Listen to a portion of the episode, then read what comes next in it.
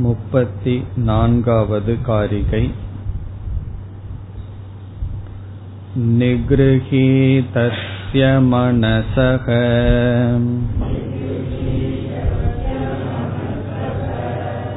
निर्विकल्पस्य धीमतः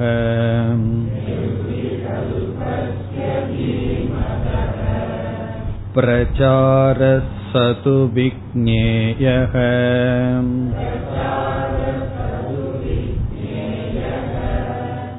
சுஷுப்தேன்யோ ந தத் சமக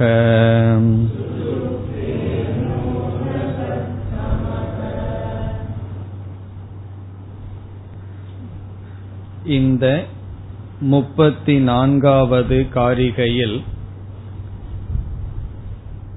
உறக்கத்தினாலும் சமாதியினாலும் அடையப்படுகின்ற அமணிபாவம் மனதற்ற தன்மை என்பது வேறு.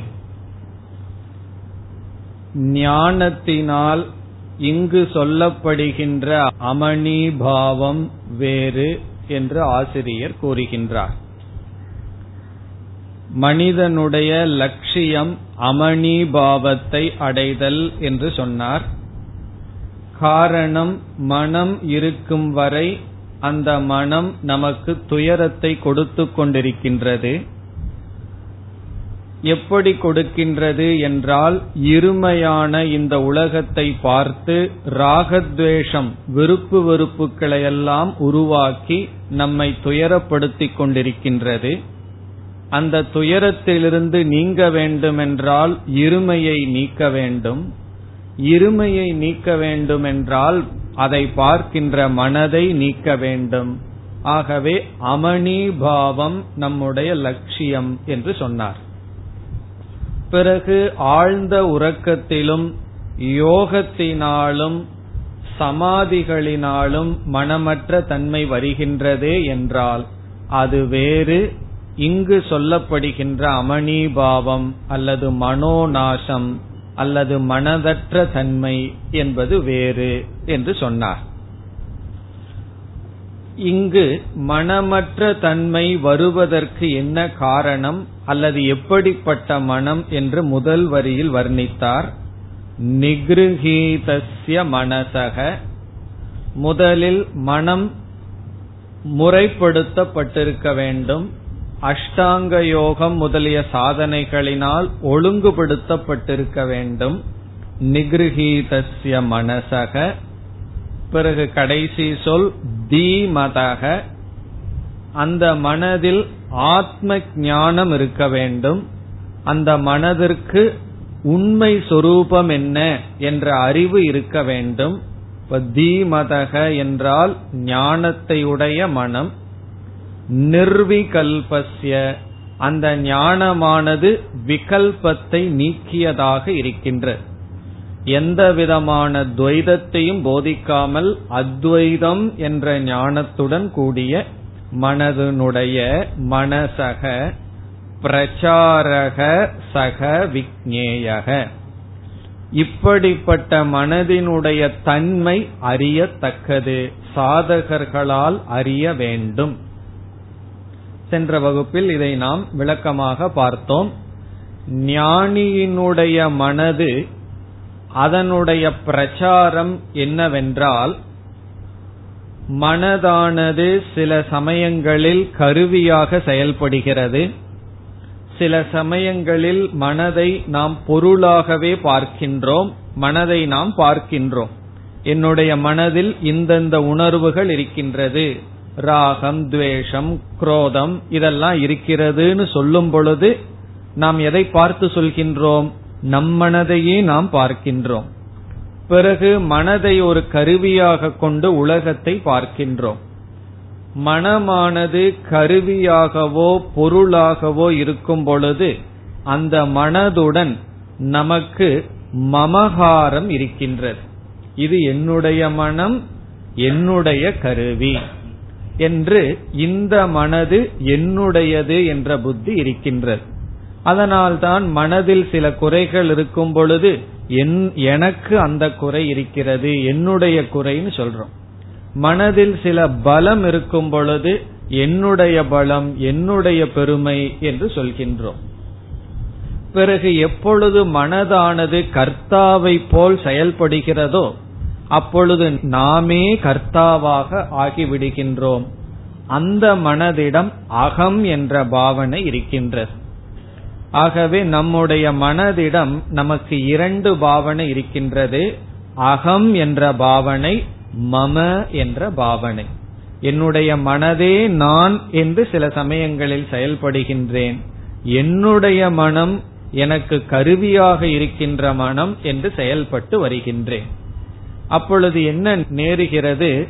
மனம் நான் என்று இருந்தாலோ மனம் என்னுடையது என்று இருந்தாலோ மனதினுடைய தன்மைகளெல்லாம் என்னை பாதிக்கின்றது. இங்கு ஞானியினுடைய பாவனை என்னவென்றால் மனது நான் அல்ல மனது என்னுடையதும் அல்ல. என்றைக்கும் மனதிடத்தில் அகம் என்ற புத்தி இல்லை. மனதிடத்தில் மம என்ற புத்தியும் இல்லை. இந்த உலகத்துல எத்தனையோ பொருள்களை நான் பார்க்கின்றேன். அதே போல் என்னுடைய மனதையும் நான் பார்க்கின்றேன்.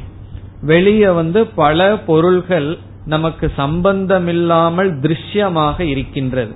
அதே போல் என்னுடைய மனதும் நான் பார்க்கின்றேன். அதற்கும் எனக்கும் சம்பந்தம் இல்லை. இப்ப மமத்துவம் மனதிடமிருந்து நீங்கி பிறகு அகங்கிற பாவனையும் நீங்கி பிறகு நான் யார் என்றால் அகம் சாட்சி சொரூபம் என்ற ஞானத்தை உடையது அமணி பாவக. இந்த ஞானம்தான் அமணி பாவம் என்று சொல்வது. ஒரு மனதானது ஒருவனால் நான் என்றோ என்னுடையதென்றோ என்று பார்க்கப்படவில்லை என்றால் அந்த மனம் நாசத்தை அடைந்ததற்கு சமம். அதுவே அமணி பாவக சக விக்னேயக அந்த அமணி பாவம் அறியத்தக்கது. இது வந்து ஞானியினுடைய மனம். உண்மையிலே இந்த மனதை நாம் ஞானம் வந்ததற்கு பிறகுதான் அறிவோம். இருப்பினும் இப்படிப்பட்ட மனதுதான் இந்த மனதைத்தான் மனதற்ற நிலை அமணிபாவம் என்று சொல்லப்படுகிறது. பிறகு ஆசிரியர் சுஷுப்தே அந்யக என்ன சொல்கின்றார்? உறக்கத்தில் வருகின்ற அமணி பாவம் வேறு. சுஷுப்தே அந்யக ந தத் சமக. அது இதனுடன் சமமாகாது. இங்கு சொல்லப்படுகின்ற அமணிபாவத்துடன் உறக்கத்தில் இருக்கின்ற அமணிபாவமும் சமமல்ல. காரணம் என்ன? இங்கு ஞானத்தினால் வருவது அங்கு எதனால் வருவது என்று அடுத்த காரிகையில் சொல்ல போகின்றார். இந்த காரிகையில் ஞானியினுடைய மனம் பிரச்சாரம் அறியத்தக்கது என்று சொன்னார்.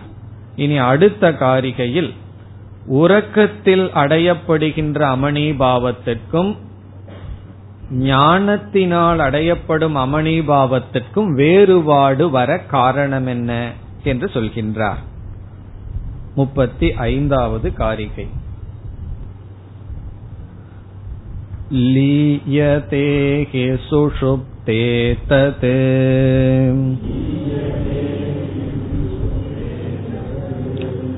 निगृहीतं न लीयते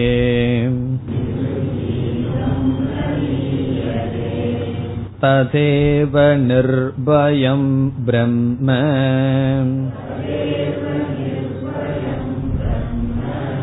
ज्ञानालोकं समन्ततः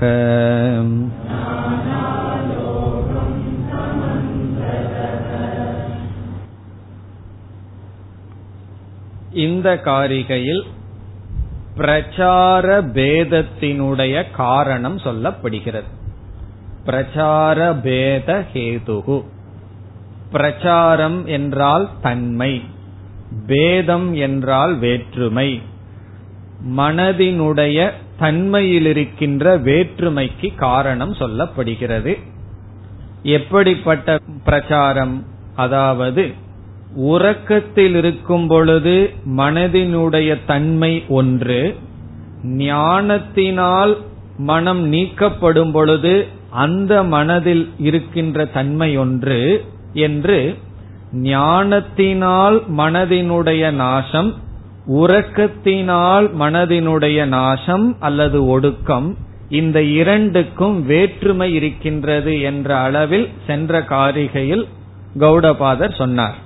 இங்கு காரணத்தை சொல்கின்றார்.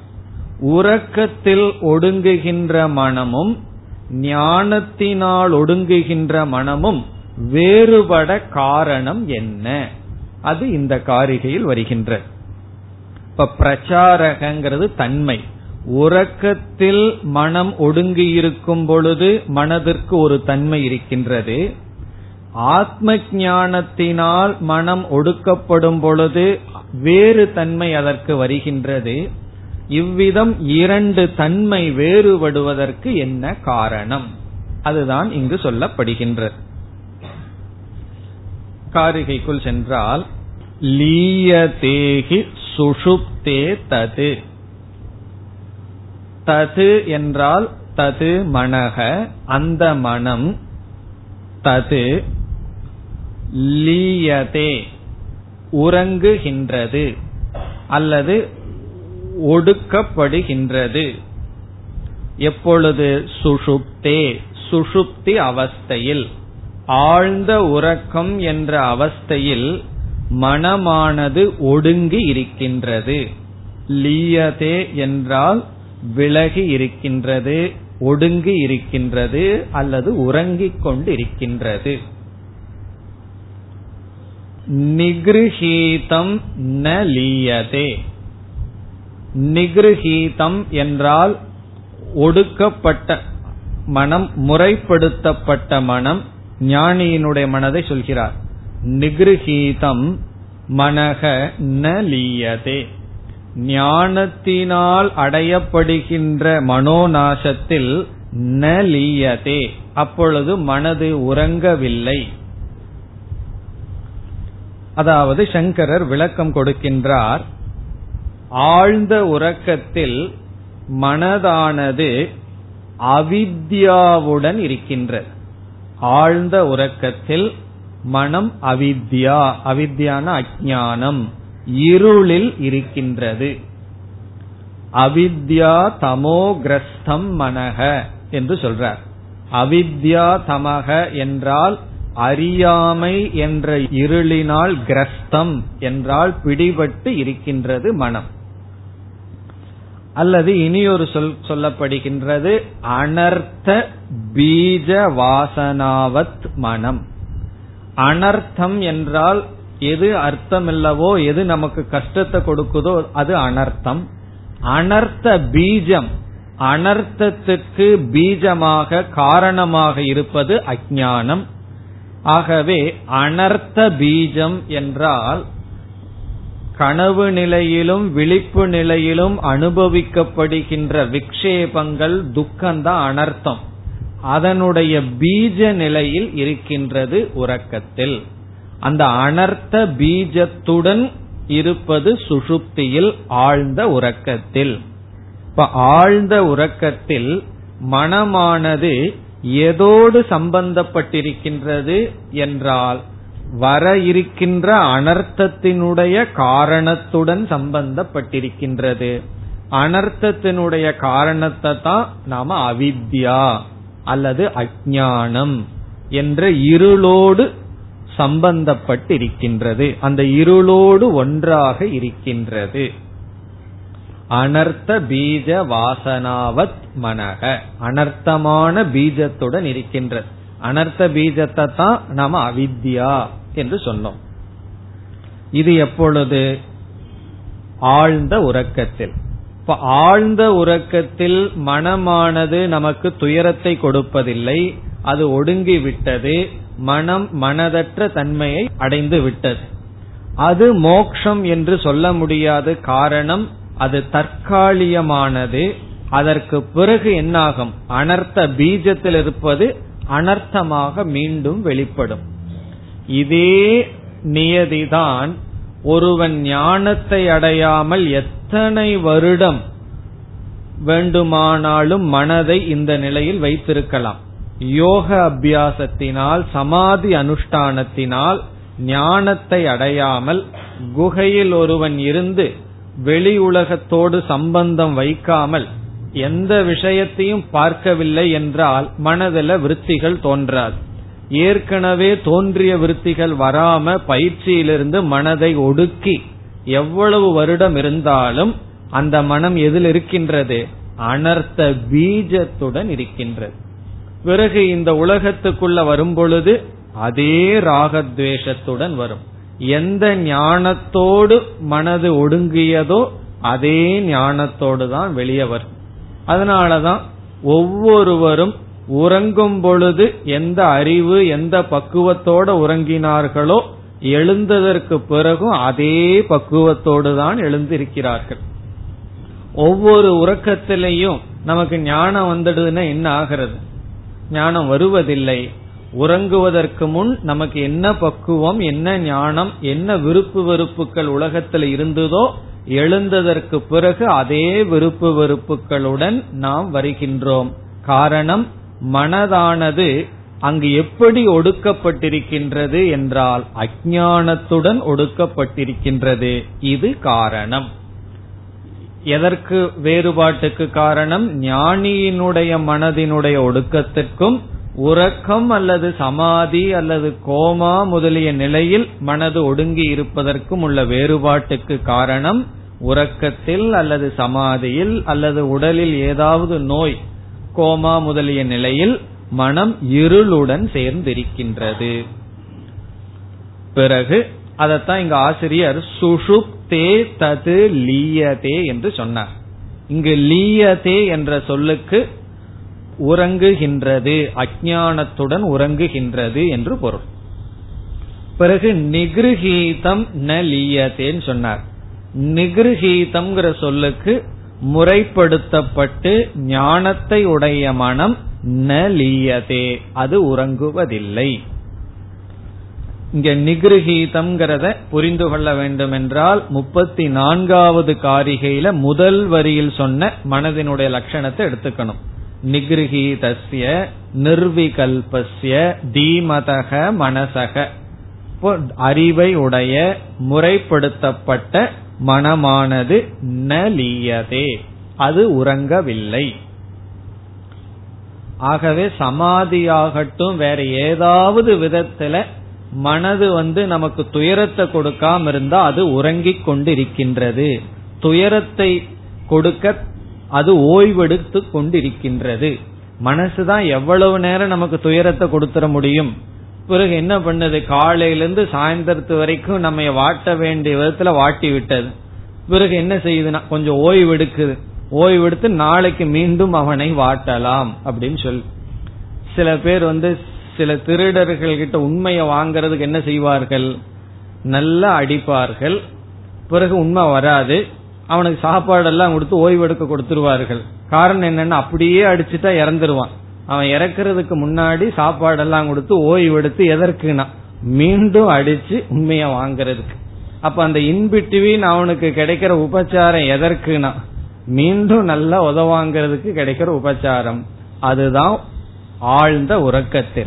ஆழ்ந்த உறக்கத்துல நமக்கு ஓய்வெடுத்து ஓய்வெடுத்து பிறகு மனதானது அனர்த்தத்தை கொடுத்து கொண்டிருக்கின்றது. அதுதான் லீயத்தேங்கிற சொல்லில் சொல்லப்படுகிறது.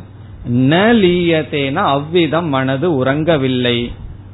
சமாஹிதமான அல்லது பக்குவமடைந்த அல்லது ஞானத்தை அடைந்த மனம் உறங்குவதில்லை. அதற்கு என்ன காரணம் என்றால் உறக்கத்தில் மனது அவித்யாவுடன் இருந்தது. இங்கு மனது பிரம்மத்தில் இருக்கின்றது. பிரம்மணி அவஸ்திதம் ந லீயதே. பிரம்மத்திடம் இருக்கின்றது அல்லது சத்தியத்திடம் இருக்கின்றது அல்லது மெய்ப்பொருளில் மனம் இருக்கின்றது. மெய்ப்பொருள்ல மனம் இருந்து கொண்ட காரணத்தினால் மெய்ப்பொருள்ல இருந்து இந்த உலகத்தை பார்க்கும் பொழுது உலகமெல்லாம் பொய்யாகி விடுகின்றது. அப்படி மெய்ப்பொருளில் லயமடைந்த காரணத்தினால் மனமானது உறங்கவில்லை. பிறகு அந்த மனதினுடைய தன்மை வேறு உறக்கத்தில் இருக்கின்ற தன்மை வேறு. இத வந்து சுருக்கமா சுஷுப்தம் மனக சமாஹிதம் மனக என்று சொல்லப்படும். சுஷுப்தம் மனகன உறங்கிய மனம் சமாஹிதம் மனக என்றால் முறைப்படுத்தப்பட்ட மனம் அல்லது பிரம்மத்திடம் இருக்கின்ற மனம். இப்ப நம்முடைய மனது பிரம்மத்திடம் இருந்து இந்த உலகத்தோடு இருக்கும் பொழுது விவகாரம் செய்யும் பொழுது அந்த மனமே நாசமடைந்ததாக சொல்கின்றோம். ஆழ்ந்த உறக்கத்திலும் மனது துயரத்தை கொடுப்பதில்லை. ஆனால் துயரத்தை கொடுக்க ஓய்வெடுத்து கொண்டு இருக்கின்றது என்று பொருள். இப்ப இந்த முதல் வரியில் மனதானது உறக்கத்தில் அஜானத்துடன் இருக்கின்றது. ஞானியினுடைய மனதானது பிரம்மத்திடம் இருக்கின்றது. ஆகவே இந்த இரண்டு விதமான மனதும் இந்த இரண்டு மனதுக்கும் அந்த நேரத்துல சமமான குணம் என்னன்னா சம்சாரத்தை கொடுக்காம இருக்கிறது. ஞானியினுடைய மனதும் துயரத்தை கொடுக்காது. உறங்கிக் கொண்டிருக்கிறவன மனதும் அவனுக்கு துயரத்தை கொடுக்காது. இப்ப இந்த ரெண்டும் சமமா இருக்கு. அதனாலதான் குழப்பம் வருது. யோகியும் எந்த விதமான துயரம் இல்லாம அமைதியா இருக்கானேன்னு சொன்னா இருப்பான். காரணம் என்ன? அவன் விக்ஷேபத்தில் இல்லை ஆவரணத்தில் இருக்கின்றான். ஆவரணம்ங்கிறது விக்ஷேபத்துக்கு காரணம். ஆனால் ஞானி ஆவரணத்தில் அறியாமையில் இல்லை அவன் ஆவரணத்துக்கும் விக்ஷேபத்துக்கும் அதிஷ்டானமான பிரம்மத்திடம் இருக்கின்றான். ஆகவே இந்த இரண்டுக்கும் பிரச்சார பேதம் உண்டு வேற்றுமை உண்டு. அது அறியத்தக்கது. அந்த வேற்றுமை அறியத்தக்கதுன்னா என்ன? அந்த வேற்றுமையை நாம் உணர வேண்டும். அதனுடைய பொருள் நம்முடைய மனதானது ஞானத்தினால் அமணீபாவம் ஆக வேண்டும். இது முதல் வரி. இனி இரண்டாவது வரிக்கு வரலாம். இரண்டாவது வரியில் ஆசிரியர் என்ன சொல்கின்றார்? ஞானியினுடைய மனதில் என்ன இருக்கும் என்றால் ஞானம் இருக்கும். ஞானியினுடைய மனசுல என்ன இருக்குன்னு என்ன சொல்றது? ஞானம்தான் இருக்கும். அந்த ஞானம் எதை பற்றியது? அந்த ஞானத்திற்குரிய விஷயம் என்ன என்றால் பிரம்ம. இப்ப பிரம்மத்தை பற்றிய ஞானம் மனதில் இருக்கும் யாருக்கு? ஞானிக்கு. இங்கு என்ன சொல்கின்றார்? இதற்கு அடுத்த காரிகைகளில் எல்லாம் ஞானியினுடைய மனமும் பிரம்மனும் ஒன்று வேறுபாடே இல்லை என்று சொல்றார். ஞானியினுடைய மனசும் ஞானியினுடைய மனசுக்குள் இருக்கின்ற தத்துவமும் வேறுபாடே இல்லை என்று பிரம்மமும் ஞானியினுடைய மனசு ஒன்றுதான் என்று சொல்கின்றார். இரண்டாவது வரிய பார்த்தோம்னா ததேவ நிர்பயம் பிரம்ம. ததேவன அந்த மனமே. நிகிருகீதம் ஞானத்தை உடைய மனமே ததேவ ததுன அதுவே. அதுவே என்றால் அந்த மனமே நிர்பயம் பிரம்ம. நிர்பயம்னா பயமற்ற பிரம்ம. பயமற்ற பிரம்மஸ்வரூபந்தான் அந்த மனம். அப்ப என்ன சொல்ற ஞானியினுடைய மனசும் பிரம்மனும் ஒன்றுதான். வேற்று வேறுபடுத்த முடியாது அப்படின்னு சொல்ற அது எப்படி? பிரம்ம வேறு பிரம்மத்தை பற்றிய ஞானத்தை உடைய மனம் வேறு. அப்படி இருக்கும் பொழுது ஞான உடைய மனமே பிரம்மனாகும் என்றால் இது உபச்சாரமா சொல்வது. அதாவது அக்னி என்பது ஒரு சூக்மமான தத்துவம். பெரிய விறகு கட்டையானது எரிந்து கொண்டு இருக்கும் பொழுது நம்ம என்ன சொல்லுவோம்? அந்த விறகு அக்னி என்று சொல்லுவோம். அக்னி இவ்வளவு பெரிதாக எரிகிறதுன்னு சொல்லுவோம். ஒரு பெரிய மரமோ அல்லது கட்டையோ எரிந்து கொண்டு இருக்கும் பொழுது அக்னிக்குள் இருக்கும் பொழுது அந்த கட்டையே அக்னி என்று சொல்வது போல இப்ப நம்முடைய மனது வந்து விறகு கட்ட போல.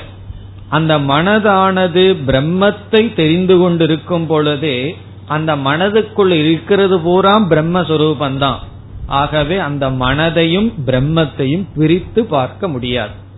அந்த விறகு கட்டையை நான் பிரிச்சு அக்னிங்கிற உஷ்ணத்தை பிரிக்கிறேன்னு சொல்ல முடியுமா? சொல்ல முடியாது. அல்லது வழக்கில் ஒரு பானை நிறைய தேன் இருந்ததுன்னு வச்சுக்குவோமே அந்த பானையே தேனுதான் அப்படின்னு நம்ம சொல்லுவோம். பானைக்குள்ள பூரா தேன் இருந்ததுன்னா பானையே தேன் அப்படின்னு சொன்னா என்ன? அந்த களிமண்ணான பானை தேனா மாறிடுதுன்னு அர்த்தம் இல்ல. அதற்குள்ள தேனே இருப்பதனால் பானையே தேன் என்ற ஒரு வழக்கு இருக்கின்றது.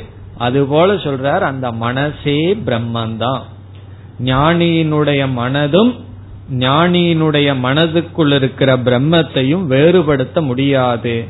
அந்த மனதே பிரம்மன் என்று சொல்கின்றார். அது மட்டுமல்ல ஞானத்திற்கு முன்னாடி அந்த ஞானி வந்து ஈஸ்வரனை பார்க்கணும். ஈஸ்வரனை ஈஸ்வரனுடைய தர்ஷனம் வரணும். ஈஸ்வர தர்ஷனத்துக்காக எங்கிட்டு இருந்து ஞானத்தை அடைஞ்சிட்டார். அதற்கு பிறகு அந்த பிரச்சாரம் ஞானியினுடைய மனசுல எப்படி இருக்குன்னா ஈஸ்வரனை தவிர வேற ஒண்ணுமே கிடையாது. பிரம்மத்தை தவிர ஒண்ணுமே இல்லை அப்படிங்கும் போது அவர் என்ன துவைதத்தை பார்த்திருக்கார்? ஆகவே எல்லாமே பிரம்மஸ்வரூபமா இருக்கும். இதுதான் ஒரு பெரிய விசித்திரம். முன்ன வந்து பிரம்மத்தை தவிர மீது எல்லாத்தையும் பார்த்துட்டு இருக்கோம். பிரம்ம எங்க அப்படின்னு சொன்னா தெரியல. அதுக்காக தான் நான் வந்து முயற்சி பண்ணிட்டு இருக்கேன்னு சொல்லுவோம். ஈஸ்வரனை தவிர மீது எல்லாம் தெரிஞ்சிட்டு இருக்கு. ஞானம் வந்ததுக்கு அப்புறம் என்ன ஆச்சுன்னா ஈஸ்வரனை தவிர ஒன்னும் தெரியல. ஆகவே பிரம்மார்ப்பணம் பிரம்மகவிங்கிற இடத்துல பகவான் என்ன சொன்னார்? எல்லாமே பிரம்மஸ்வரூபமாக பார்க்கின்றான். அப்ப வந்து அவனுடைய மனசு வேற பிரம்மன் வேறன்னு எப்படி சொல்ல முடியும்? எல்லாமே பிரம்மஸ்வரூபம். அந்த மனதும் ஞானியினுடைய மனதும் பிரம்மனும் ஒன்றுதான். இப்ப ததேவ பிரம்ம. பிறகு அந்த பிரம்மத்துக்கு ஒரு லட்சணம் கொடுக்கிறார். எப்படிப்பட்ட பிரம்ம? நிர்பயம் பிரம்ம. இந்த வார்த்தை பல முறை நம்ம பார்த்திருக்கோம். நிர்பயம்னா பயமற்ற பிரம்மஸ்வரூபம். பிரம்மத்துக்கே ஒரு அடைமொழி நிர்பயம். எந்த இடத்தில் பயம் இல்லையோ அது பிரம்மன். எந்த இடத்துல பிறகு பயம் இருக்கோ அது அனாத்மா அது சம்சாரம். இப்ப சம்சாரத்தை வந்து மனதில் அனுபவிக்கின்ற பல விதமான துயரத்துல பயம்ங்கிறது ஒரு துயரம். இந்த பயம்ங்கிறது நம்ம வந்து பயந்து நடுங்கிறது மட்டுமல்ல பயம்ங்கிறது ஒரு இன்செக்யூரிட்டி அபூர்ணத்துவம். நம்மையே நம்ம பார்க்கும்போது நிறைவின்மை அந்த நிறைவின்மை அதனுடைய விளைவு விதவிதமாக இருக்கின்றது. அது சம்சாரம். ஆனா பிரம்மன் நிர்பயம் பூர்ணத்துவம் நிறைவான பிரம்மந்தான் அந்த மனம். இப்ப மனது பூரா நிறைஞ்சிருக்குன்னு சொன்னா பிரம்ம ஞானத்தினால் தானே பூர்ணஸ்வரூபம் நிறைந்திருந்தால் பிறகு அந்த மனது வேற பூர்ணஸ்வரூபம் வேறன்னு எப்படி நாம் பிரித்து சொல்ல முடியும்? இதிலிருந்து என்ன நமக்கு காட்டுகின்றார்? நிதித்தியாசனத்தினுடைய பலன் பிரம்மத்தை அறிவதும் அந்த பிரம்மஸ்வரூபமா இருக்கிறதும் ஒன்றுதான். பிரம்ம வேத பிரம்மைவ பவதி. வேறொரு இடத்துல சொல்லப்படும் ச ந பிரம்மவிது பிரம்மைவ. சங்கரர் வேறொரு இடத்துல சொல்றார் அவன் பிரம்மவித் அல்ல ச பிரம்மைவ. மணிஷா பஞ்சத்துல சொல்ற ச ந பிரம்மவிது ச பிரம்மைவ. பிரம்மத்தை அறிஞ்சவன் ஞானி அல்ல பிரம்மனா இருப்பவன் ஞானி.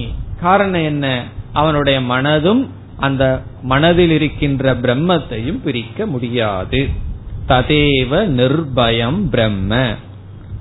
இனி அடுத்த சொல் ஞானாலோகம் சமந்ததக. சமந்ததகன எல்லா இடத்திலும் வியாபித்து இருக்கின்றது. வியாபகம் என்று பொருள். ஆலோகம் என்றால் வெளிச்சம் லைட் வெளிச்சம் அர்த்தம் ஆலோகம்.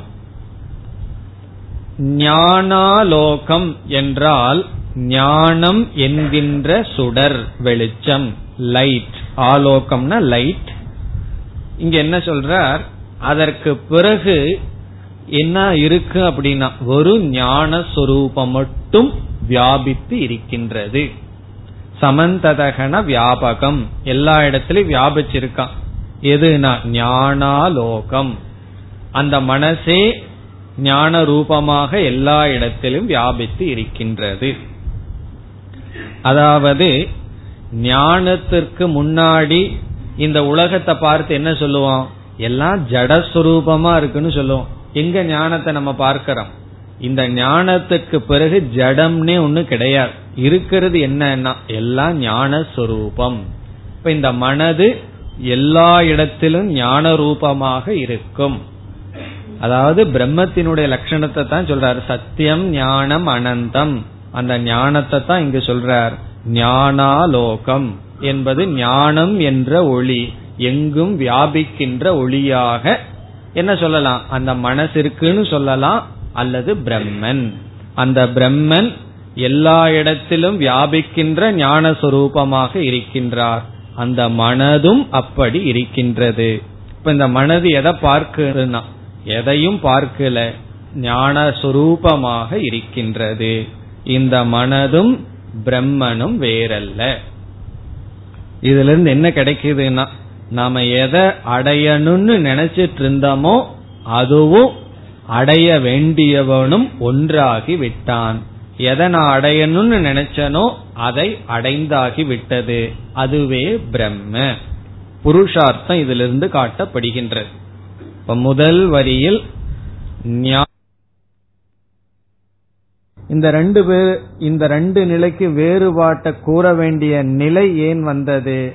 இந்த ரெண்டு நிலையிலும் மனது சம்சாரத்தை கொடுப்பதில்லை. ஆகவே வேறுபாட்டை கூறியாக வேண்டும். பிறகு இரண்டாவது வரியில் பிரம்ம ஞானத்துடன் கூடிய மனமும் பிரம்மனும் ஒன்றுதான். அங்கு பிரிக்க முடியாது. அவனே பிரம்மஸ்வரூபமாக இருக்கின்றான் என்று சொன்னார். இனி இதே கருத்தை தான் அடுத்த இரண்டு காரிகையிலும் சொல்ல இருக்கின்றார். முப்பத்தி ஆறு.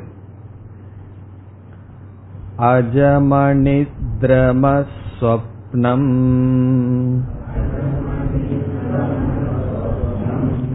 अनाकमरूपकम्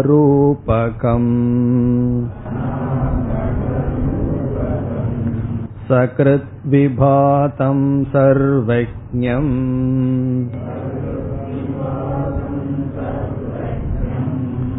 नोपचारकदञ्चन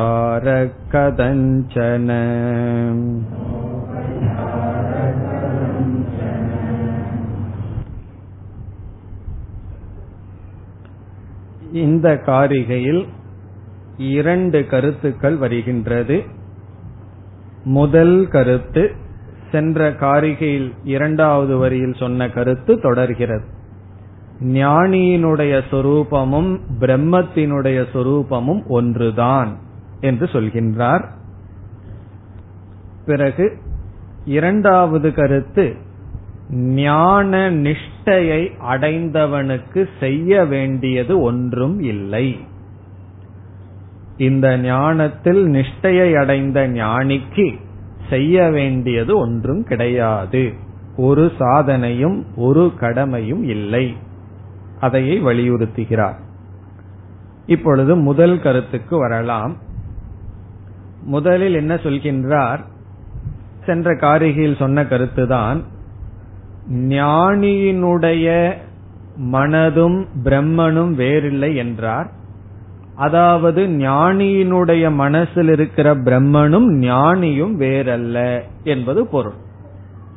ஆகவே இங்கு சொல்லப்படுகின்ற சொற்களை எல்லாம் ஞானிக்கு லட்சணமாக எடுத்துக்கொள்ளலாம் அல்லது பிரம்மத்திற்கு லட்சணமாக எடுத்துக்கொள்ளலாம் காரணம் என்ன? நான் யார் என்பது எதை நான் என்று நினைக்கின்றேனோ அதுதான் நான். இந்த உடலை நான் நினைக்கும் போது உடல் தான் நான். இந்திரியங்களை நான் நினைக்கும் பொழுது இந்திரியங்கள் தான் நான். பிறகு பிரம்மத்தை நான் நினைக்கும் போது நான் பிரம்மன்.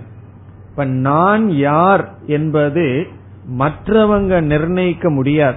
மற்றவங்க பார்த்து நீ ஞானின்னு சொல்லலாம். நீ வந்து அஜானின்னு சொல்லலாம். நீ வந்து அறிவில்லாதவன்னு சொல்லலாம். அவங்க நிர்ணயிக்க முடியாது.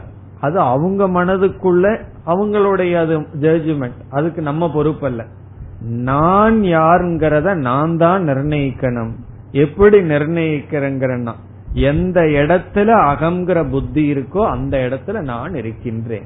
இந்த உடல் தான் நான்னா இந்த உடல் நான் பிறகு இந்த உடலினுடைய தர்மம் எல்லாம் என்னுடையது. இங்கு பிரம்மத்தை நான் நினைக்கிறதுனால அந்த ஞானியும் பிறகு பிரம்மத்தினுடைய சொரூபமும் ஒன்றாக சொல்லப்படுகிறது. ஆகவே இனி வருகின்ற சொற்கள் எல்லாம் பிரம்மத்தினுடைய லட்சணம் அல்லது ஞானியினுடைய லட்சணம். இப்ப இதை நம்ம எப்படி பயன்படுத்தணும் இந்த காரிகைகளை என்றால் ஒவ்வொரு சொற்களையும் எடுத்து நாம் நிதித்தியாசனத்திற்கு பயன்படுத்த வேண்டும். இங்க வந்து ஒரு சொல் அஜம் அப்படின்னு ஒரு சொல் இருக்கு. உடனே என்ன சொல்லணும்? அகம் அஜக நான் பெறப்பற்றவன்.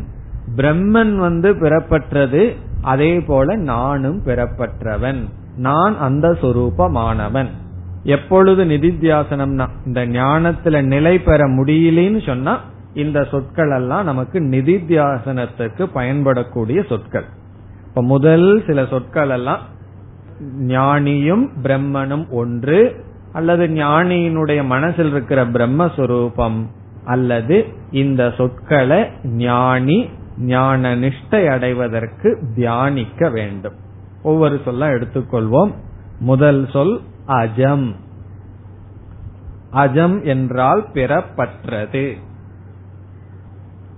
இதை நிதித்தியாசனத்துக்கு பயன்படுத்தும் பொழுது அகம் அஜக நான் பெறப்பற்றவன். அஜகன கவனமா சொல்லணும். அஜகங்கிறது வேற ஒரு அர்த்தம் இருக்கு. முதல் முதல் சான்ஸ்கிரிட் கிளாஸ் படிக்க போய் அஜகன ஆடு அப்படின்னு இருக்கும். அகம் அஜகன்னா நான் ஆடு நல்ல அகம் அஜக அகம் பெறப்பற்றவன். அல்லது பிரம்ம பெறப்பற்றது. இனி அநித்ரம். நான் உறக்கமற்றவன் அல்லது பிரம்ம உறக்கமற்றது. அநித்ரம் என்றால் உறக்கமற்றது. அதாவது எந்த தத்துவத்துக்கு உறக்கமே இல்லையோ அது பிரம்ம. உறக்கம்ங்கிறது பிறகு யாருக்கு இருக்கு? சில பேர் வந்து எனக்கு தூக்கம் வரலையேன்னு கம்ப்ளைண்ட் பண்ணுவார்கள். பிரம்மன்னு தான் சொல்லணும். காரணம் என்ன? பிரம்மத்துக்கு தூக்கம் வர்றது இல்லையே அப்ப வயசானவங்க எல்லாம் பிரம்மன் ஆயிட்டே வருகிறார்கள் அதிக காலம். காரணம் என்ன? தூக்கம் வர்றது இல்லையே பிரம்மத்துக்கு உறக்கம் கிடையாது. அப்படின்னு என்ன? விழிப்பும் கிடையாது. கனவும் கிடையாது விழிப்பும் கிடையாது உறக்கமும் கிடையாது. இமை கொட்டாமல் இருக்கு பிரம்மன். அநித்ரம். அடுத்த சொல் அசொப்னம் கனவும் கிடையாது. கனவற்றது. இப்போ அஜம் அநித்ரம் அசொப்னம் கனவற்ற பிறப்பற்ற உறக்கமற்ற கனவற்ற தத்துவம்.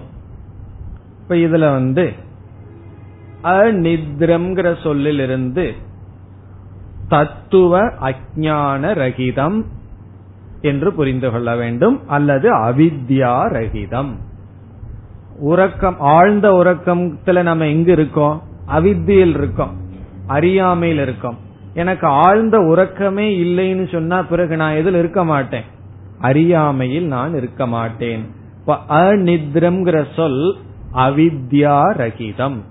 அவித்யான அஜானம் ரகிதம். அஜானம் அற்றவன் இது எவ்வளவு பவர்ஃபுல்லான சொல்லு. நம்ம என்ன சொல்லிட்டு இருக்கோம்? உங்க அஜானத்தை போக்குறதுக்கு தான் சாஸ்திரம் படிக்கணும்னு சொல்லிட்டு இருக்கோம். சாஸ்திரம் படிச்சதுக்கு அப்புறம் என்ன சொல்றோம்? அஜானம்ங்கிறது ஒன்றே எனக்கு கிடையாது. அது இருந்தா தானே அதை போக்கணும். அறியாமைங்கிறது ஒன்னு எனக்கு கிடையாது. நான் அறியாமை அற்றவன் தத்துவ அஜான ரகித தத்துவ அஜானம் இல்லாதவன் அப்படின்னு என்ன நான் தத்துவ ஞான சொரூபமானவன். இதிலிருந்து காரண சரீரம் நீக்கப்படுகின்றது. எனக்கு காரண சரீரம் எல்லாம் கிடையாது. தத்துவ போகத்துல ஆரம்பிச்சிருவோம். இந்த சரீரம் இருக்கு ஸ்தூல சரீரம் சூக்ம சரீரம் காரண சரீரம் எல்லாம் ஆரம்பிச்சு மாண்டூக்கியத்துல வந்து என்ன பண்ண போறோம்? அதெல்லாம் சும்மா சொல்லி வச்சோம். அப்படி எல்லாம் ஒண்ணு கிடையாது. ரொம்ப பேருக்கு காரண சரீரம்னா புரியாது. இங்க வந்து என்னென்ன? புரிய வேண்டாம். அது புரிஞ்சாலும் கடைசியில் அது இல்லைன்னு தான் புரிஞ்சுக்க போறோம். அதனால அது கிடையாது. சூக்ம சரீரமே புரியலனா புரியலனா பரவாயில்ல அது கிடையாது. அது அடுத்த சொல் அசொப்பனம் அசொப்பனம்ங்கிற இடத்துல சூக்ம சரீரம் அற்றவன். சூக்ம சரீரம் இல்லைங்கிறது காட்டுகிறது. என்ன நமக்கு கனவு வரணும்னா எந்த உடல் அதிகமா ஆக்டிவா இருக்கணும்? ஸ்தூல உடல் அபிமானம் இருந்தா உலகத்தை பார்த்துட்டு இருப்போம் காரண சரீரத்துக்குள்ள போனா அஜானத்துக்குள்ள இருப்போம். வெறும் சூக்ம சரீரம் மட்டும் செயல்படும் பொழுதுதான் கனவு வருகிறது. ஆகவே அஸ்வப்னம்னா எனக்கு கனவும் இல்லை சூக்ம சரீரமும் அற்றவன். இங்க நான் சொல்லலாம் ஞானின்னு சொல்லலாம் பிரம்மன்னு சொல்லலாம். எல்லாம் ஒன்றுதான் அஸ்வப்னம். இப்ப அவித்யா ரஹிதம்ங்கிறது அனித்ரம் அஸ்வப்னம்னா அவித்யா காரிய ரஹிதம். அவித்யாவினுடைய ப்ராடக்ட் காரியம் என்ன? ஆவரணத்தினுடைய ரிசல்ட் விக்ஷேபம். எனக்கு விக்ஷேபமும் கிடையாது. பிறகு அஜம்ங்கிற சொல் ஸ்தூல சரீரம் அற்றவன்கிறது காட்டுகிறது. ஏன்னா ஸ்தூல சரீரம் தானே பிறக்குது. நம்மளுடைய உடல் தானே பிறக்குது. நம்ம பர்த்டேன்னு சொல்லும் போது நம்முடைய மைண்டுக்கு பர்த்டேவா அல்லது பாடிக்கு பர்த்டேவா? பிறப்புங்கிறது என்னைக்குமே ஸ்தூல சரீரத்துக்கு தான். தாய் தந்தையெல்லாம் நம்மளுடைய உடலை தான் கொடுக்கிறார்களே தவிர ஏற்கனவே அந்த உடலுக்குள்ள மனசு பேக்கா இருக்கு. ஆகவே பிறப்புங்கிறது என்னைக்குமே ஸ்தூல சரீரத்தை சார்ந்தது. ஆகவே அஜம்ங்கிற சொல்லல எனக்கு ஸ்தூல சரீரம் கிடையாது அல்லது ஞானிக்கு அல்லது பிரம்மத்திற்கு ஸ்தூல சரீரம் கிடையாது சூக்ம சரீரம் கிடையாது காரண சரீரமும் கிடையாது. மூன்று சரீரமும் அற்றவன். அதனாலதான் அழகா ஒன்று சொல்லப்படும். ஒருவர் சொன்னார் தத்துவத்தை சிந்திக்கின்ற ஒருவர் நம்மெல்லாம் வந்து மனிதனாக இருக்கின்ற நாம் ஆத்மாவை உடையவர்கள்னு சொல்லக்கூடாது. மனிதராக இருக்கின்ற நாம் ஆத்மாவை உடையவர்கள் சொல்லக்கூடாது. ஆத்மாவை உடைய நாம் மனித உடலுடன் தற்காலிகமாக இருக்கின்றோம். We are not human being having spiritual experience we are spiritual being having human experience அப்படின்னு சொல்லப்படும். நம்ம ஆத்மா ஆனா ஸ்தூல சரீரத்தோட இருக்கும். மனிதனாகிய நான் ஆத்மாவை உடையவன் சொல்லக்கூடாது. ஆத்மாவாகிய நான் அறியாமையில மனித சரீரத்துடன் இருக்கின்றேன். இப்ப இங்க அதான் சொல்லப்படுது மூன்று சரீரம் எனக்கு இல்ல நான் ஆத்மஸ்வரூபம். இனி அடுத்த சொல் அநாமகம் அரூபகம். இந்த ரெண்டு சொல்லும் ஜெகத் இல்லை என்பதை நீக்குகிறது. இந்த ஜெகத் என்ன சொல்றோம்? நாம ரூபாத்மகம் ஜெகத்து. இந்த முழு உலகமே நாம ரூபமா இருக்கு.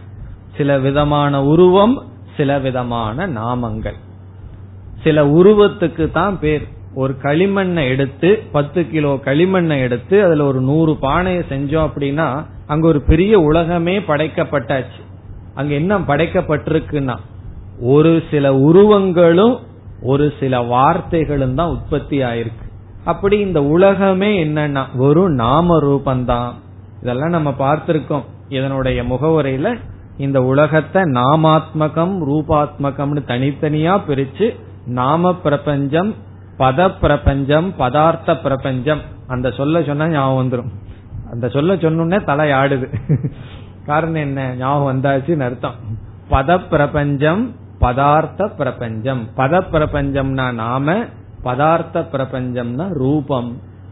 அநாமகம் அரூபகம்னு சொன்னா நாமமும் கிடையாது ரூபமும் கிடையாது. பத பிரபஞ்சமும் இல்ல பதார்த்த பிரபஞ்சமும் கிடையாது. எதனிடத்தில்? பிரம்மத்தினிடத்தில் அல்லது என்னிடத்தில் அல்லது ஞானியின் இடத்தில் என்னிடத்தில் சொல்றது கொஞ்சம் பயமா இருந்தா ஞானியின் இடத்தில் சொல்லிடுவோம் அதுக்கும் பயமா இருந்தா பிரம்மத்தின் இடத்தில் சொல்லிடுவோம் கடைசியில சொல்லணும் என்னிடத்தில் சொல்லணும். அப்படி சொல்லும் போது கேட்கறதுக்கு ஆள் இருக்க மாட்டார்கள். காரணம் என்ன? நாகாமகம் அரூபகம். யாரிடத்துல போய் நான் பிரம்மன்னு சொல்றதுன்னா? யார் இடத்துலயும் சொல்ல முடியாது. யாராவது இடத்துல போய் சொல்லிட்டு இருந்தோம் அப்படின்னு சொன்னோம்னா என்ன ஆகும்? பிரம்மன்னு நம்ம புரிஞ்சுக்கல. பிரம்மத்தை புரிஞ்சிட்டோம்னா சொல்றதுக்கும் ஆள் இல்ல கேட்கறதுக்கும் ஆள் இல்லை. இப்ப அநாமகம் அரூபகம் நாம ரூபமற்ற தத்துவம். இதற்கு வேற ஒரு சொல் சொல்லணும்னா பிரபஞ்சோபசமக. அதையும் பார்த்திருக்கோம். பிரபஞ்ச உபசம சொரூபம் பிரபஞ்சமற்ற சொரூபம் நான். இப்ப அநாமகம் அரூபகம். அடுத்த சொல் சக்ருத் விபாதம். ஒவ்வொன்றும் அழகான சொற்கள். சக்ருத் என்றால் சதா எப்பொழுதும். சக்ருத் என்றால் சதா சதான எப்பொழுதும். விபாதம் என்றால் ஒளிர்கின்ற சொரூபம். சதா விபாதம் அர்த்தம். சதா பாரூபம். சதா ஞான ரூபம் இப்ப சக்ருத் விபாதம்னா எப்பொழுதும் ஒளிர்கின்ற தத்துவம் எப்பொழுதும் விளங்கிக் கொண்டிருக்கின்ற தத்துவம். இப்ப சூரியனை போல சூரியன் வந்து எப்பொழுதும் பிரகாசமா இருக்கார். நமக்கு தான் அந்த பிரகாசத்தை ஒரு நேரம் ஒரு பகுதி பிரகாசத்தை அனுபவிக்கிறோம் ஒரு பகுதி பிரகாசத்தை அனுபவிக்கிறது இல்லை ஆனா சூரியன் வந்து என்றும் பிரகாச ஸ்வரூபம். அதே போல நான் என்றும் பிரகாசஸ்வரூபம் ஆனால் மனதானது அவித்யாக்குள்ள போகும்போது அந்த பிரகாசம் தெளிவதில்லை. மனதானது சொப்பனத்தில் இருக்கும்போது அந்த பிரகாசம் தெளிவா தெளிவதில்லை. மனது நல்லா விழித்து கொள்ளும் பொழுது பிரகாசம் தெளிவா தெரியுது. ஆனா நான் எப்பொழுது என்றும் பிரகாச சொரூபம். அந்த பிரகாசத்தை வாங்கிக் கொள்கின்ற மனம் அதற்கு உறக்கம் இருக்கின்றது கனவு இருக்கின்றது விழிப்பு இருக்கின்றது. இப்ப மனது விழிச்சிட்டு இருக்கும் போது பிரகாசமா இருக்கு சைத்தன்யத்தை உணர்கின்றோம். ஆனா ஆழ்ந்த உறக்கத்துல தெரியலையேன்னு சொன்னா அது என்னிடத்துல பிரகாசம் குறைஞ்சிடுதுன்னு அர்த்தம் இல்ல. அதை வாங்குகின்ற மனம் பிரகாசத்தை வாங்குகின்ற நிலையில் இல்லை. அது ஒடுங்கி இருக்கின்றது. இப்போ அகம் சக்ருத் விபாதம் அல்லது பிரம்ம என்றும் ஞான சுரூபமாக இருக்கின்றது. பிறகு அடுத்த சொல் சர்வஜம் சர்வஜம் இத வந்து சாதாரணமா பொருள் சொன்னா சர்வம் ஜானாதி இது சர்வஜக அனைத்தையும் அறிபவர் பொருள் வரும். சர்வஜம்னு சொன்னா அனைத்தையும் அறிபவர்னு பொருள் வரும். அதான் சாதாரணமான அர்த்தம். ஆனா அது இந்த இடத்துல பொருந்தி வராது. அனைத்தையும் அறிபவர்ங்கிற லட்சணம் யாருக்கு போகும்? ஈஸ்வரனுக்கு போகும். நாம் இங்க பரபிரம்மத்தை பற்றி பார்க்கின்றோம். அதனால ஒரு விளக்காசிரியர் மிக அழகா அதற்கு லட்சணம் சொல்றார். சர்வம் ச அனைத்தையும் அறிபவன் பொருள் அல்ல. அனைத்துமாகவும் அறிவு சுரூபமாகவும் இருப்பதுன்னு அர்த்தம். சர்வம் ச நது சர்வம் ஜானாதி. அனைத்தையும் அறிபவன் அர்த்தம் அல்ல அனைத்துமாகவும் இருக்கின்றது அறிவு சொரூபமாகவும் இருக்கின்றது. சர்வம் ச சர்வஜம் இதனுடைய பொருள் என்ன என்றால் இங்க அனைத்துங்கிறது சொல் தனக்கு வேறா எதுவும் கிடையாது. தனக்கு வேறாக எதுவும் கிடையாது. அந்த நாம ரூபத்தை எல்லாம் தனக்குள் வைத்திருக்கின்றது. இப்ப சர்வஜம்னு சாதாரண பொருள் எடுத்துட்டோம்னா என்ன தோஷம் வந்துடும் எல்லாவற்றையும் அறிகின்றது. பிரம்மன்னு சொன்னா இப்ப பிரம்ம அறிபவன் நம்ம உடனே திருஷ்ய வேகத்தை பயன்படுத்திடுவோம். அறிபவன் அறியப்படும் பொருளிலிருந்து வேறு. பிரம்மன் வந்து எல்லாத்தையும் அறியுதுன்னா இப்ப எல்லாம் வேற பிரம்மன் வேற. இப்ப இதுல யாருக்கு பவர் இருக்குன்னா பிரம்ம வந்து பேசாம பாத்துட்டு இருக்கிற ஆள். மீதி எல்லாம் அது வேறுன்னு அர்த்தம் ஆயிரும். அதனால சர்வம் எல்லாமாகவும் அறிவு சுரூபமாகவும் இருப்பது. இந்த இடத்துல திருக் திருஷ்ய விவேகம் எல்லாம் வேலை செய்யாது. திருக் திருஷ்ய விவேகம் எல்லாம் ஆரம்பத்துல. அதனாலதான் வேதாந்தத்துல ரெண்டு ஸ்டெப் இருக்கு. ரெண்டு ஆப்போசிட்டான ஸ்டெப் படி. முதல்ல வந்து அப்சர்வர் இஸ் டிஃபரண்ட் ஃப்ரம் அப்சர்வ்டுன்னு சொல்லுவோம். பார்ப்பவன் பார்க்கப்படும் பொருளிலிருந்து வேறுன்னு. பிறகு ஞானம் வந்ததுக்கு அப்புறம் என்ன சொல்லுவோம் தெரியுமோ? அப்சர்வர் ஈஸ் அப்சர்வ்டு பார்க்கப்படுபவனும் பார்ப்பவனும் ஒன்று. அது எப்படி தெரிகின்றதுன்னு சொன்னா உபனிஷத்துல வந்து எஸ்மாத் யாருக்கு சர்வம் ஆத்மைவ அபூத்? யாருக்கு எல்லாமே ஆத்மாவாக ஆகிவிட்டதோ அல்லது சர்வபூதஸ்தம் ஆத்மானம் சர்வபூதானிச்ச ஆத்மனிங்கிற இடத்துல எல்லாம் எல்லா ஜீவராசிகளை தன்னிடத்திலும் தன்னை எல்லா ஜீவராசிகளிடத்திலும் யார் பார்க்கின்றானோங்கிற இடத்துல திருஷ்ய விவேகம் எல்லாம் வேலை செய்வதில்லை.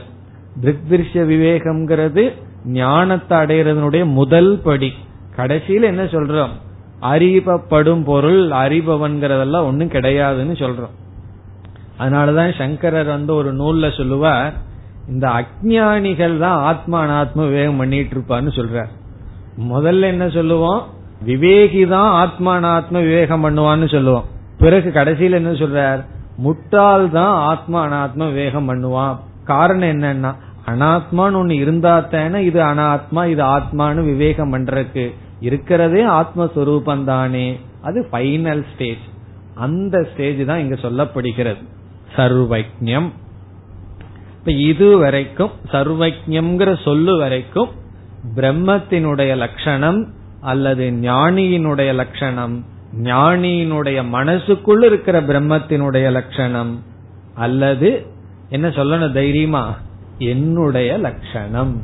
என்னுடைய லட்சணம்னா என்ன? இந்த ஞானத்துடன் பார்க்கும் பொழுது இதுதான் என்னுடைய லட்சணம். மூன்று ஷரீரமும் எனக்கு இல்லை. இந்த பிரபஞ்சமும் எனக்கு இல்லை. பிறகு நீ சூன்யமா? அப்படிங்கிற கேள்வி வந்துடும் இப்ப முதல் வரியில பூரா நிஷேதம்தான். மூணு சரீரம் எனக்கு இல்லைன்னு சொல்லியாச்சு. பிறகு உலகமும் இல்லைன்னு சொல்லியாச்சு. இதோட நிறுத்திட்டு என்ன ஆகும் பிறகு நான் வெறும் சூன்யமா ஒன்னு இல்லாதவனா உடனே ரெண்டாவது வயல சகிருத் விபாதம். நான் என்றும் ஒளிர்ந்து கொண்டு இருப்பவன். அதனாலதானே இதெல்லாம் இல்லைன்னு சொல்ல முடியுது. பிறகு சர்வஜம் அனைத்துமாக எதெல்லாம் இந்த உலகத்துல தெரிஞ்சிட்டு இருக்கோ அது என் மீது ஏற்றுவிக்கப்பட்டுள்ளது. இப்படிப்பட்டவன் நான் அல்லது இப்படிப்பட்டது பிரம்மஸ்வரூபம். இந்த ஞான திருடமாயிடுதுன்னு வச்சுக்கோமே. அப்படிப்பட்டவனுக்கு ஒரு விதமான கடமையும் சாதனையும் இல்லை. அடுத்த பகுதி அதுவும் ரொம்ப முக்கியமான பகுதி நோபசார கதஞ்சன இது இரண்டாவது பகுதி இரண்டாவது கருத்து. ஞான நிஷ்டனுக்கு செய்ய வேண்டியது ஒன்றும் இல்லை. இதுவும் ரொம்ப முக்கியம். காரணம் என்னன்னு சொன்னா நம்ம வேதாந்தத்துக்குள்ள வந்த உடனே சாதனை பண்ணு சாதனை பண்ணு சும்மா காலத்தை வீணாக்காதன்னு சொல்லிட்டே இருப்போம். அப்ப நம்ம மனசுக்குள்ள நான் சாதகன் நான் சாதகன்கிற எண்ணம் ஆழ்ந்து நல்லா ஊறி இருக்கும். அந்த எண்ணம் அவ்வளவு சுலபமா போகாது. ஞானம் வந்ததற்கு பிறகும் கூட ஏதாவது நான் சாதகனா இருக்கணும் ஏதாவது நான் பண்ணிட்டு இருக்கணும் பண்ணிட்டு இருக்கணுங்கிற எண்ணம் இருந்துட்டே இருக்கும். நான் பண்ணி முடிச்சு ரிலாக்ஸா இருக்கிறேங்கிற புத்தி நமக்கு வராது. இப்ப அந்த இடத்துல உபனிஷத்து வந்து சாதகனுக்கு என்ன சொல்லுது? உனக்கு ஞான நிஷ்ட வந்துடுதுன்னு சொன்னா ஒரு விதமான ஸ்ட்ரகிளும் சாதனையும் உனக்கு கிடையாது. காரணம் என்ன? எதையெல்லாம் நீ அடையணுமோ அதையெல்லாம் நீ அடைந்து விட்டாய். அதுதான் இங்கு சொல்லப்படுகிறது. கதஞ்சன. எந்த விதத்திலும் அல்லது எப்படிப்பட்ட உபசாரக இங்க உபசாரகங்கிறதுக்கு பொருள் சாதனைகள். ந என்றால் இல்லை. இப்படிப்பட்டவனுக்கு அந்த வார்த்தையை நம்ம சேர்த்திக்கணும். ஞான நிஷ்டசிய அப்படிங்கிற வார்த்தையை சேர்த்திக்கணும். ஞானத்தில் நிலை பெற்ற ஞானிக்கு உபச்சாரம் ஒன்றும் இல்லை. இப்ப உபச்சாரம்ங்கிற சொல்லுக்கு என்ன பொருள்னா சடங்குகள் அப்படின்னு பொருள். உபச்சாரம்னு சொன்னா சாஸ்திரத்துல சடங்குகள். நம்ம சாதாரணமா சொல்றோம் அவர் விருந்தினர் நல்லா உபச்சாரம் பண்ணுங்கன்னு சொல்லுவோம். அது வேற அது வந்து உபச்சாரம்னா ட்ரீட் பண்றது. சாஸ்திரத்துக்குள்ள உபச்சாரம்னா சடங்குகள். நோபச்சார கதஞ்சனா அவனுக்கு ஒரு சடங்கும் கிடையாது. இப்ப சில கோயில்ல வந்து சில மூர்த்திய வச்சு அதுக்கு எத்தனையோ உபச்சாரம் பண்ணணும். காரணம் என்ன? கல்லத்தான் வந்து பகவான வச்சு வழிபடுறோம். அதே கல்ல ஸ்டெப்பா வச்சிருப்போம் கோயிலுக்கு. அதுல காலை வச்சுட்டு போவோம். ஆனா அந்த கோயில் பகவானுடைய விக்கிரகத்துக்கு வச்ச உடனே என்ன ஆயிருது? அது சிவலிங்கமா இருக்கலாம் இல்ல தட்சிணாமூர்த்தி கல்லா இருக்கலாம் எது வேணாலும் இருக்கலாம். உடனே நம்ம விழுந்து வழிபடுறோம். அப்ப நம்ம என்ன செய்வோம்? எத்தனையோ நியமங்கள் எல்லாம் வச்சு அந்த விக்கிரகத்துக்கு உபச்சாரம் பண்ணுவோம். காரணம் என்ன? அந்த சாநித்தியம் அந்த விக்கிரகத்துக்கு வரணும்னு சொல்லி ஷோடச்ச உபச்சார பூஜைகள் எல்லாம் நடக்கும். ஷோடச்ச உபச்சாரம்னு கேள்விப்பட்டிருக்கிறோம் அல்லவா? அப்படி விதவிதமான உபச்சாரங்கள் பண்ணிட்டு இருக்கிற வரைக்கும் தான் அந்த விக்கிரகத்துக்கு வந்து அந்த சாநித்தியம் அதனால வந்து பூஜை இல்லாம இருக்கக்கூடாது விளக்கு இல்லாம இருக்கக்கூடாதுன்னு ஒரு நியமமா பண்ணிட்டு இருப்போம் அந்த உபச்சாரம் இருக்கிற வரைக்கும் அங்க சாநித்தியம் இருக்கு. அந்த இடத்துல சரி. ஆனா ஞானியினுடைய விஷயத்துக்கு வந்துட்டா ஏதாவது உபச்சாரம் இவனுக்கு இருக்கிற வரைக்கும் தான் இந்த ஞானியாவோ பிரம்மனாகவோ இருப்பான்கிறதெல்லாம் கிடையாது. உபச்சாரம் எல்லாம் கர்மகாண்டத்துல இந்த ஞானிக்கு எந்த உபச்சாரமும் கிடையாது. எந்த சடங்குகளும் கிடையாது. அதாவது விதி நிஷேதம் எல்லாம் கிடையாது. ஒவ்வொரு கட்டத்திலையும் வேதம் வந்து விதிச்சிட்டு இருக்கு அக்னிகோத்திரம் ஜுகோதின்னு முதல்ல சொல்லுச்சு. முதல்ல கர்மயோகம் பண்ணு. பிறகு பிரம்ம உபாசிதன்னு உபாசனை பண்ணுன்னு ஒரு விதி. அதையெல்லாம் ஒருத்தன் ஒழுங்கா முடிச்சிட்டு வந்தான்னா ஆத்மாவா அரே திரஷ்டவியக. இந்த ஆத்மா அறியத்தக்கது. சரி அந்த ஆத்மாவை அறியறதுக்கு என்ன பண்ணணும்னா அங்கேயும் ஒரு விதி. ஸ்ரோத்தவ்யக மந்தவ்யக நிதித்தியாசித்தவ்யக. இந்த ஆத்ம தத்துவம் கேட்கப்பட வேண்டும் சிந்திக்கப்பட வேண்டும். உணர்ந்ததற்கு பிறகு நிதித்தியாசிக்கப்பட வேண்டும். இப்படி விதிகளெல்லாம் சொல்லிட்டு வந்தாச்சு. இதெல்லாம் தான் இங்க உபச்சாரம். இப்ப இங்க சொல்ற உபச்சாரம் கர்மயோகம் உபாசனை சிரவணம் மனநம் நிதித்தியாசனம் இவைகளெல்லாம் உபச்சாரம். எங்க வேதாந்தத்துக்குள்ள. கடைசியில் என்னன்னா அதுவும் முடிஞ்சதற்கு பிறகு ந உபச்சாரக கதஞ்சன. அந்த ஞானி அவன் ஞானியாக அல்லது ஜீவன் முக்தனா இருக்கிறதுக்கு ஒரு சாதனையும் ஒரு சடங்குகளும் வேண்டாம். இப்ப சந்தேகம் வந்துடும் ஒரு சாதனை அவனுக்கு வேண்டான்னா அவன் கீழே வந்துருவானோ விழுந்துருவானோன்னா? கீழே வீழ்கின்றான்கிற நிலை இருக்கிற வரைக்கும் அவனுக்கு உபச்சாரம் இருக்கு. என்ன உபச்சாரம்? கடைசியில நிதித்தியாசனங்கிற உபச்சாரம். பிறகு என்னைக்கு அவன் அசைக்க முடியாதோ அப்பொழுது வந்து அவனுக்கு ஒரு உபச்சாரமும் கிடையாது. காரணம் என்ன? என்னென்ன சாதனைய செய் அப்படின்னு சாஸ்திரம் வலியுறுத்து சொல்லுதோ அந்த சாதனையிலிருந்து அவனை பிரிக்க முடியாது. அதாவது கோபம் வந்துட்டு இருக்கிற வரைக்கும் கோபத்தை நிறுத்துறது கஷ்டம். கோபம் வராம பழகிட்டோம்னு வச்சுக்குவாங்களேன் என்ன முயற்சி பண்ணுங்க? கோவப்பட முடியாது. அப்படி கோவப்பட்டாலும் பல்ல காட்டிட்டு தான் கோவப்படும் சிரிச்சிட்டு தான் கோபம் வருமே தவிர கோவப்பட முடியாத மனநிலையை அடைஞ்சவனை கோவப்படுத்தவே முடியாது. அதே போல ஞான நிஷ்டைங்கிறத அடைஞ்சதற்கு பிறகு அவனால் இந்த ஞானத்தை விட்டுட்டு இருக்க முடியாது. அதனால ஒரு சடங்குகளும் ஒரு விதமான நிபந்தனைகளும் அவனுக்கு கிடையாது. அந்த வேதத்திலிருந்தே விடுதலை அடைகின்றான். கடைசியில வேதத்துல தான் போய் நம்ம மாட்டணும். கடைசியில நம்மளுடைய ராகத்வேஷம் எல்லாம் சாஸ்திரத்தினுடைய பிடியில் இருக்கணும். ஸ்ரேயஸ்ச பிரேயஸ்ங்கிற இடத்துல ஸ்ரேயஸுக்கு போனவனும் பந்தப்படுறான் பிரேயஸுக்கு போனவனும் பந்தப்படுறான்னு யம தர்மராஜா சொன்னார். காரணம் என்ன? ஸ்ரேயஸ் வந்து தர்மத்திலையும் ஞான சாதனையிலையும் பந்தப்படுத்துது. இங்க வந்து அந்த பந்தம் கிடையாது. நோபச்சார கதஞ்சன. ஃப்ரீ பர்சன் அர்த்தம். பிறகு அவன் எப்படி இருப்பான்? ஜீவன் முக்தனாக இருப்பான். இந்த காரிகையில் ஞானியினுடைய சொரூபம் அந்த ஞானிக்கு ஒரு கடமையும் இல்லை என்று சொல்லப்பட்டது. மேலும் அடுத்த வகுப்பில். ஓம் போர் நமத போர்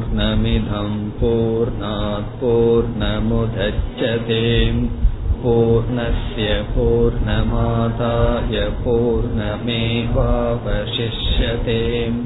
ॐ शान्ति शान्ति शान्तिः।